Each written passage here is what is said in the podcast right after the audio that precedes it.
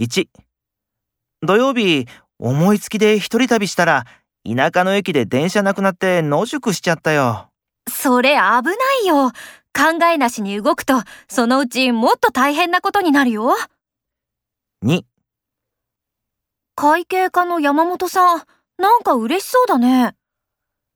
応援しているサッカーチームが勝ったらしくてなんか気を良くしているみたい